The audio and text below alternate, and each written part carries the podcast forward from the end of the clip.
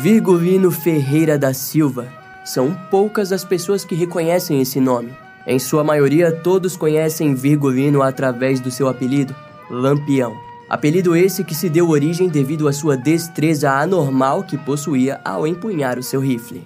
O biógrafo Cicinato Ferreira Neto certa vez explicou: De tanto atirar, o rifle mais parecia um candeeiro aceso nas escuras noites da Caatinga. A história costuma apresentar Lampião como um herói romantizado, o Robin Hood do Nordeste. Mas será que Virgulino realmente foi um revolucionário primitivo de sua época? Ou teria Lampião se tornado uma lenda fantasiosa que escondeu a face de um assassino brutal?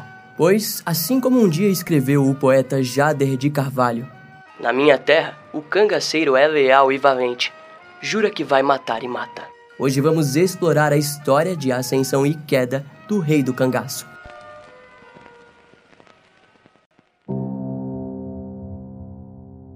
Em 10 de novembro de 1937, o presidente Getúlio Vargas deu um golpe de Estado e virou ditador.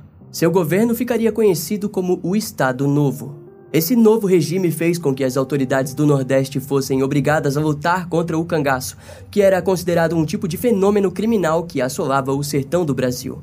Os grupos conhecidos como cangaceiros por anos cruzavam de estado em estado atacando cidades. Seus crimes eram hediondos, desde roubos a assassinatos e estupros coletivos. Todo bom cangaceiro conhecia o deserto nordestino como a palma de sua mão. Eles vestiam roupas de couro, carregavam carabinas e longas facas conhecidas como peixeiras. Ao longo dos anos, desde sua origem por volta dos anos de 1828, com o primeiro bando de cangaceiros liderado por Lucas Evangelista, os cangaceiros conseguiram ludibriar as forças policiais locais. O bando de Lucas contava com cerca de 30 homens. Eventualmente, ele acabou sendo enforcado em 1849. Anos mais tarde, o cangaceiro João Calangro se tornou renomado e temido ao sul do Ceará. De fase em fase, os cangaceiros dominaram o sertão e passaram a fazer parte dos interesses políticos e pessoais dos coronéis, que faziam da violência a arma perfeita para chegar onde desejavam. Naquela década, o voto não era secreto e o coronelismo era vigente, o famoso voto de cabresto, onde os coronéis manipulavam em quem os moradores deveriam votar. A grosso modo, as armas haviam se tornado maiores que a própria lei. Com isso, grupos armados se tornaram normais e os jagunços dos coronéis se armavam para proteger as fazendas dos grupos de cangaços. E foi assim até a época do nascimento de Virgulino em 1898, filho do artesão José Ferreira dos Santos e Maria Sucena da Purificação. A família morava na cidade de Vila Bela, onde a pobreza era presente.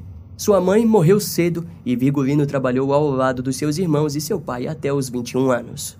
Como dito mais cedo, o Nordeste era um local perigoso e as famílias de vez em quando lutavam por limites de terras. Desde 1915, a família de Virgulino precisou lidar com a influência do político José Alves de Barro, que desejava algumas de suas terras. Posteriormente, através de sua influência política, José conseguiu fazer com que a família se mudasse para uma região ainda mais pobre.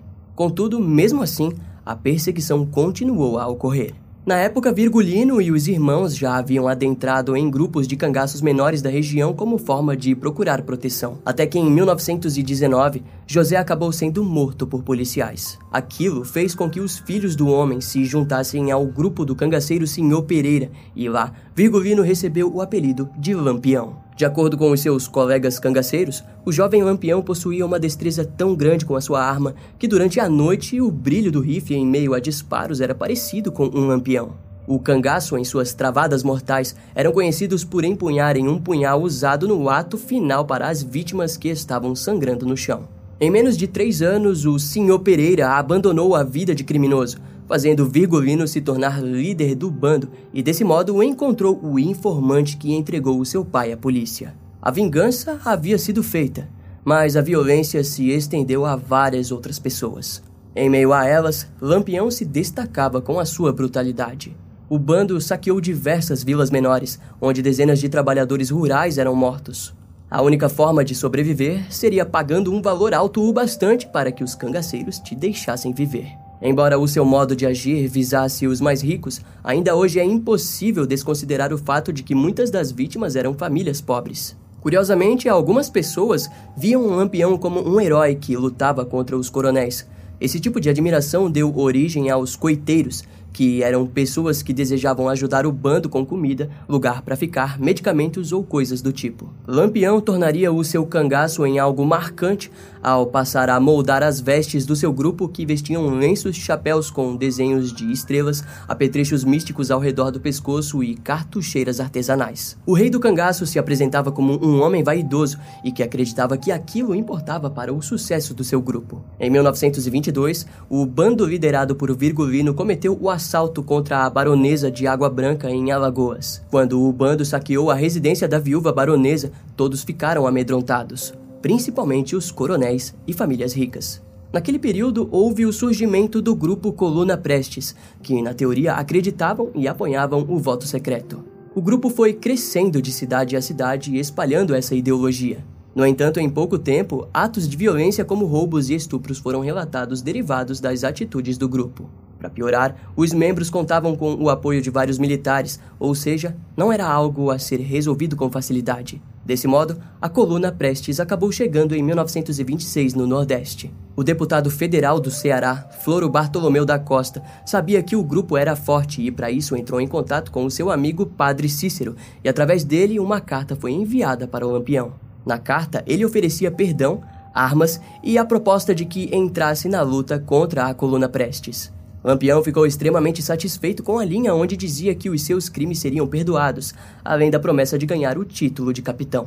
O bando então seguiu para Juazeiro do Norte, no Ceará. Ao chegarem, o padre Cícero se viu diante de 49 homens. De acordo com a lenda, o padre teria até mesmo tentado convencer Lampião a abandonar a vida de cangaço, mas fontes dizem que a tal conversa nunca ocorreu.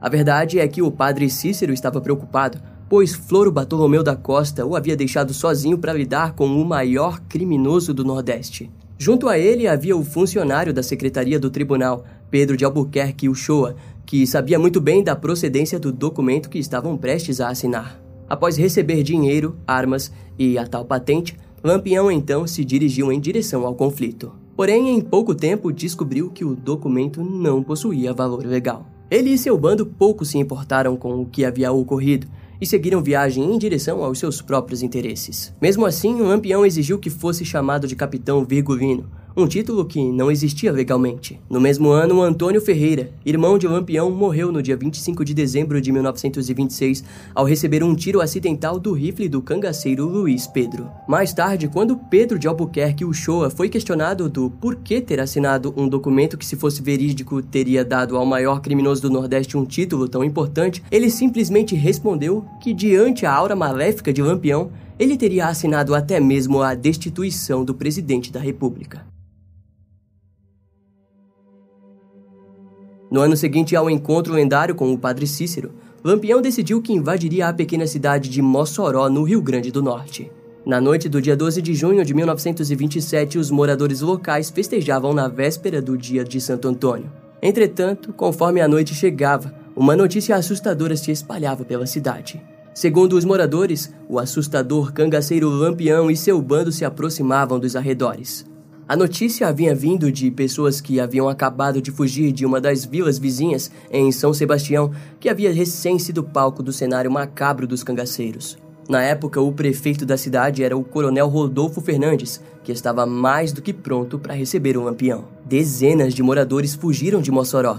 As ferroviárias ficaram cheias repentinamente. Já Lampião estava ciente de todo aquele alvoroço e por isso, em sua mente, seria uma vitória fácil. A cidade continha 20 mil habitantes e para o prefeito, quanto mais vazia ela ficasse, mais certeira seria a vitória. Lampião enviou um bilhete para o prefeito, onde pedia dinheiro para que não atacasse a cidade. Aquele tipo de proposta era comum entre os cangaceiros, mas curiosamente o valor que ele pedia daquela vez era muito maior do que o comum.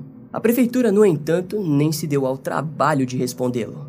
No dia 13 de junho de 1927, a cidade já estava cercada pelos cangaceiros. Lampião então enviou um segundo bilhete. O prefeito Rodolfo Fernandes acabou respondendo à ameaça com um simples não. Além do mais, a prefeitura teve a audácia de responder que, na verdade, eles possuíam o dinheiro, mas o Lampião teria que vir pegar com suas próprias mãos. Eram quatro horas da tarde quando os primeiros disparos foram ouvidos. A batalha ocorreu entre os 80 cangaceiros contra 200 moradores locais e oficiais da polícia. Lampião ficou surpreso ao ver que os moradores locais também estavam entre a defesa da cidade, que havia montado uma grande trincheira em frente à igreja de São Vicente, no centro de Mossoró. O ataque durou duas horas. O cangaceiro Colchete teve seu crânio destroçado pelos disparos. Aos poucos, o cangaço percebeu que seria impossível ganhar aquela guerra. Na tentativa de fuga dos cangaceiros, Jararaca acabou ficando para trás. Ele não foi preso ou executado friamente. Na verdade, ele foi enterrado vivo. Depois daquela derrota, Lampião ficou de certo modo frustrado. Não fica claro, mas a derrota em Mossoró fez com que várias tropas passassem a caçá-lo. Com isso, ele acabou perdendo a visão de um dos olhos durante as várias batalhas travadas. Isso fez com que ele passasse a usar óculos. A fama do Lampião foi crescendo cada vez mais, se tornando até mesmo um modelo. Ele era um homem religioso que ao meio-dia parava o que estava fazendo para rezar. Suas sextas-feiras eram de jejum e era Lampião quem moldava todas as suas roupas emblemáticas de couro. Enquanto isso, a derrota em Mossoró e as constantes fugas assombravam o rei do cangaço, que até mesmo chegou a ser dito como morto nessas ocasiões. Em agosto de 1928, o grupo montou o quartel-general nas margens do Rio São Francisco, entre os limites da Bahia, Pernambuco, Alagoas e Sergipe. Lá ele dividiu o bando em vários grupos como forma de dificultar o rastreio. Essa ação aumentou a violência em todo o Nordeste. Os jornais anunciavam toda semana um tipo de crime diferente, desde a castrações, assassinatos, roubo e incêndios criminosos em pequenas comunidades. Em mais uma das várias excursões pela Bahia, Lampião construiu uma grande conexão com coiteiros, que eram até mesmo coronéis, que os mantinham informados dos movimentos das autoridades. Ao longo da história do cangaço, o grupo de coiteiros seria dito como o principal motivo pelo qual o grupo de Lampião sobreviveu por tanto tempo. No entanto, o seu maior achado na Bahia foi o de uma coiteira que o atraiu de maneira diferente. Ela era Maria Gomes de Oliveira, que vivia sofrendo com um relacionamento abusivo até se oferecer como coiteira, passando então a mostrar interesse no cangaceiro-chefe. Quando Virgulino entrou na sua vida, ela decidiu abandonar o seu marido e segui-lo. No ano de 1929, Maria fugiu com um lampião e eventualmente se tornou a Maria do Capitão. Diferente de todas as mulheres que os cangaceiros já haviam violentado, ela jamais seria tocada por nenhum dos outros. Sua entrada no cangaço garantiu o início de mulheres no grupo, mas elas não costumavam participar dos combates. Maria possuía uma personalidade forte e vestia roupas tão grandiosas quanto as de Lampião. A maioria das suas peças eram de couro e até mesmo compartilhava com o seu amante o perfume francês e caro que ele possuía. É curioso que as mulheres no cangaço eram obrigadas a se lavar antes de qualquer ato sexual, mas os homens, em contrapartida, sequer se preocupavam com os banhos. Em resultado disso, muitos dos cangaceiros acabaram adquirindo diversas doenças sexuais. Em 1931, o casal teve sua primeira lua de mel, mas ao que parece, Lampião era um homem nada fiel a Maria. Pontes dizem que isso resultou em um triângulo amoroso entre ela e o cangaceiro João Maria de Carvalho, mas não é muito claro. Maria era uma mulher que havia se submetido ao machismo do cangaço, mas isso não a fazia uma vítima. Afinal, era ela quem arrancava os brincos das orelhas das mulheres rendidas e violentadas pelo bando. Em uma de suas mãos, Maria carregava um revólver Colt .38 e na outra vários anéis de suas vítimas. O seu punhal possuía 32 centímetros e era tão sutil quanto o de Lampião, feito de prata, marfim e ônix. Após um tempo, Maria acabou engravidando e teve a filha de Lampião, Expedita Gomes de Oliveira Ferreira. A recém-nascida acabou sendo entregue para ser cuidada por vaqueiros. Naquela altura, depois de várias batalhas, Lampião já havia sido citado pelo New York Times como o maior fora da lei da América Latina. Quando a morte do padre Cícero foi conhecida pelo Nordeste, o cangaceiro acabou sendo procurado por Benjamin Abraão Boto, que desejava fazer imagens do cangaço. Lampião pareceu relutante de início, mas como gostava do padre Cícero e Benjamin era um dos antigos conhecidos do padre, ele acabou aceitando. Ao lado de uma parceria pela ABA Filme, Benjamin flagrou diversas imagens icônicas do que um dia foi o cangaço de Lampião. As imagens nos mostram pessoas selvagens, únicas e de um tempo já inexistente. Um verdadeiro fragmento capturado da história do nosso Brasil. De qualquer forma, chega a ser simbólico que as imagens tenham sido feitas no mesmo período em que Getúlio Vargas estava no poder, pois foi através do seu novo governo que a luta contra os cangaceiros seria ainda mais brutal. Os anos haviam se passado para os órfãos que haviam perdido seus pais por conta das ações dos cangaceiros, e isso resultava em constantes guerras com tropas que procuravam vingança. e logo seria questão de tempo para que a sorte do rei do cangaço acabasse. Desde 1930, Lampião veio se preocupando com os avanços dos chamados volantes, que eram grupos formados especialmente para caçá-lo. Em todos aqueles anos, o bando nunca havia sido caçado com tanta frequência. Por aquele motivo, eles precisaram se manter em movimento diário e até mesmo calçavam os sapatos ao contrário para confundir o rastreio. Em julho de 1938, Lampião estava sendo pressionado por sua mulher, Maria, a deixar o cangaço e sumir para um lugar tranquilo. Na verdade, ao que contam as fontes, era Maria quem desejava mesmo deixar a vida de cangaço. Na época, o rei do cangaço já estava com seus 40 anos, cego e com um dos seus calcanhares completamente destruídos devido a recentes disputas armadas. Um encontro então foi marcado para o dia 27 de julho de 1938 na Gruta dos Angicos, no Sergipe. O local já havia sido usado diversas outras vezes como ponto de encontro do grupo. Lá, quando todos chegaram, foi anunciado que uma reunião seria feita no dia seguinte. Daquele modo, durante a manhã, muitos cangaceiros ainda dormiam e Lampião estava prestes a ser servido por uma xícara de café feita por Maria quando o primeiro disparo aconteceu. O rei do cangaço recebeu um tiro no estômago e Maria caiu em cima dele, sendo baleada nas costas. Em pouco tempo, cerca de 11 cangaceiros foram mortos e o restante fugiu. Maria ainda estava viva quando o tenente Bezerra a decapitou. A partir desse dia, a mulher seria conhecida como Maria Bonita. Quando as notícias vieram à tona, todos se perguntavam como o rei do cangaço havia sido emboscado de maneira tão imprevisível. Bom, a resposta está em um evento curioso. No dia do encontro, o coiteiro de confiança de Lampião, Pedro de Cândido, foi à casa do seu compadre, Joca Bernardo, com o intuito de comprar uma grande quantidade de queijo. Aquela compra em grande quantidade fez com que Joca suspeitasse que o alimento estava sendo comprado para o uso do grupo do cangaço de Lampião, além de que alguns dias antes Joca havia ouvido que o grupo de cangaceiros havia passado pela região. Quando Pedro foi embora, então, Joca foi até a delegacia da cidade de Piranhas, onde contou sobre as suas suspeitas. Em resposta, uma carta foi enviada para o tenente João Bezerra da Silva, que estava pela região. Carta trazia uma simples mensagem: Venha logo, boi no pasto.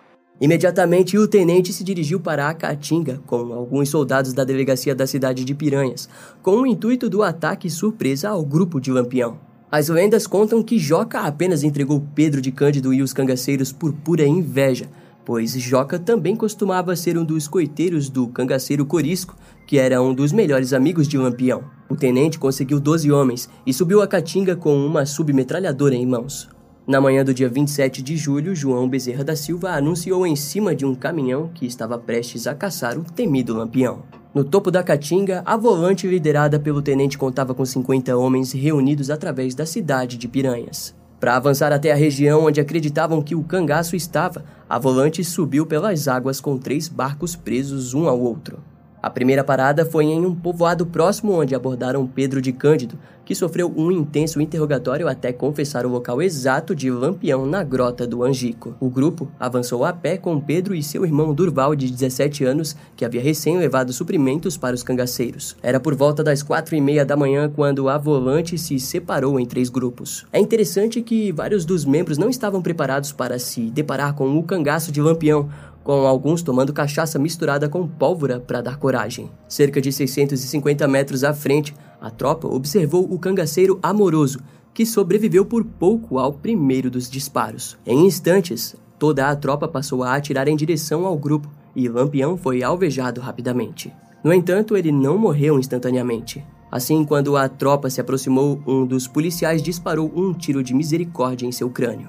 Em seguida, vários soldados espancaram o rosto de Lampião com coronhadas, quebrando o seu nariz e mandíbula. Por parte da tropa, apenas Adrião Pedro de Souza acabou morto. Já o tenente João Bezerra da Silva acabou sendo baleado, mas o disparo não foi letal. Em seguida, todos os 11 cangaceiros mortos foram decapitados e os itens de valores saqueados pelos membros da tropa que haviam vencido o maior criminoso do Nordeste. Os corpos dos criminosos foram deixados no local, onde acabaram devorados pelos animais selvagens ou levados pela chuva que costumava enxurrar a região. As rádios do Sergipe e de todo o Nordeste anunciaram a todo o vapor as notícias de que Lampião havia sido morto. O presidente Getúlio Vargas e boa parte do Nordeste festejaram a morte do cangaceiro. No dia 31 de julho de 1938, as cabeças decapitadas já haviam circulado por vários locais até chegarem em Maceió, onde os moradores receberam os soldados com festa. Uma pequena quantidade de pessoas pareciam incrédulas com aquele que consideravam imortal agora se apresentando decapitado em sua frente. Houve um momento que um oficial atendeu aos pedidos dos moradores para pegar a cabeça do lampião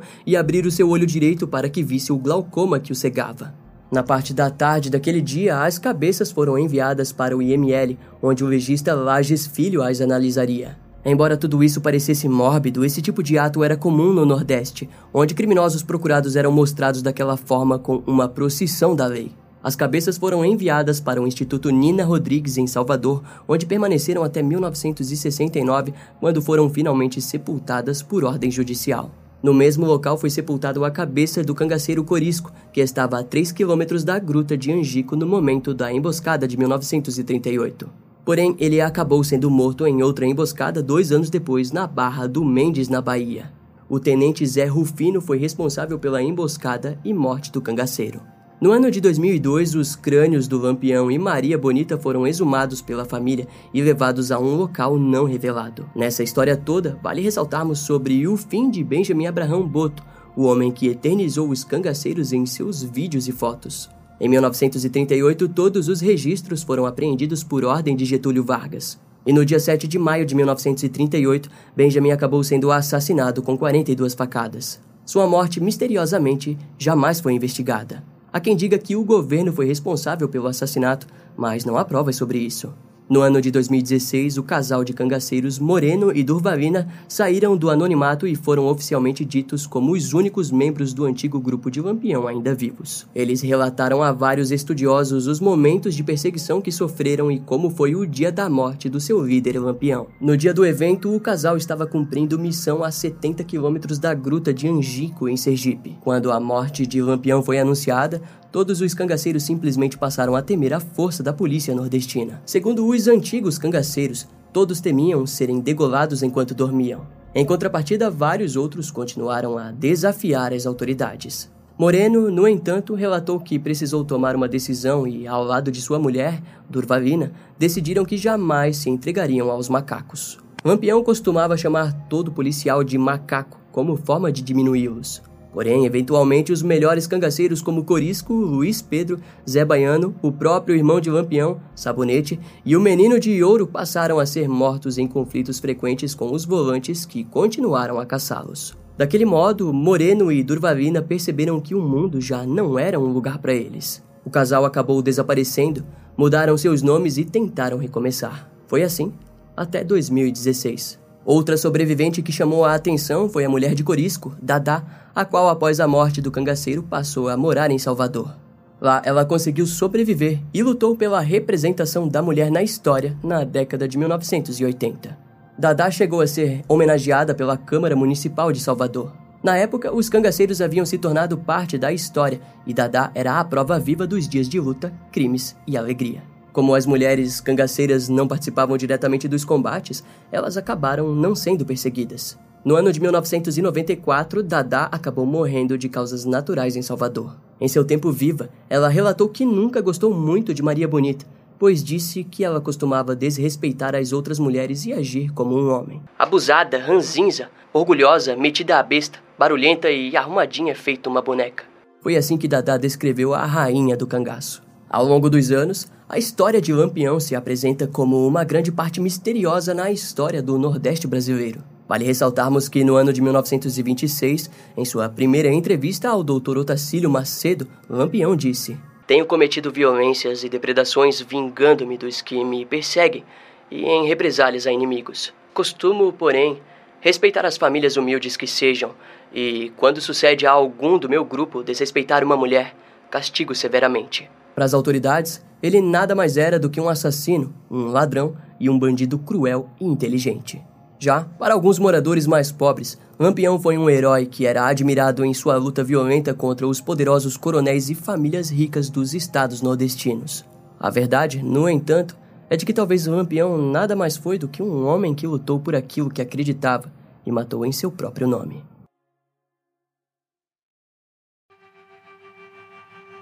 Esse caso vai ficando por aqui. Eu espero que você tenha gostado.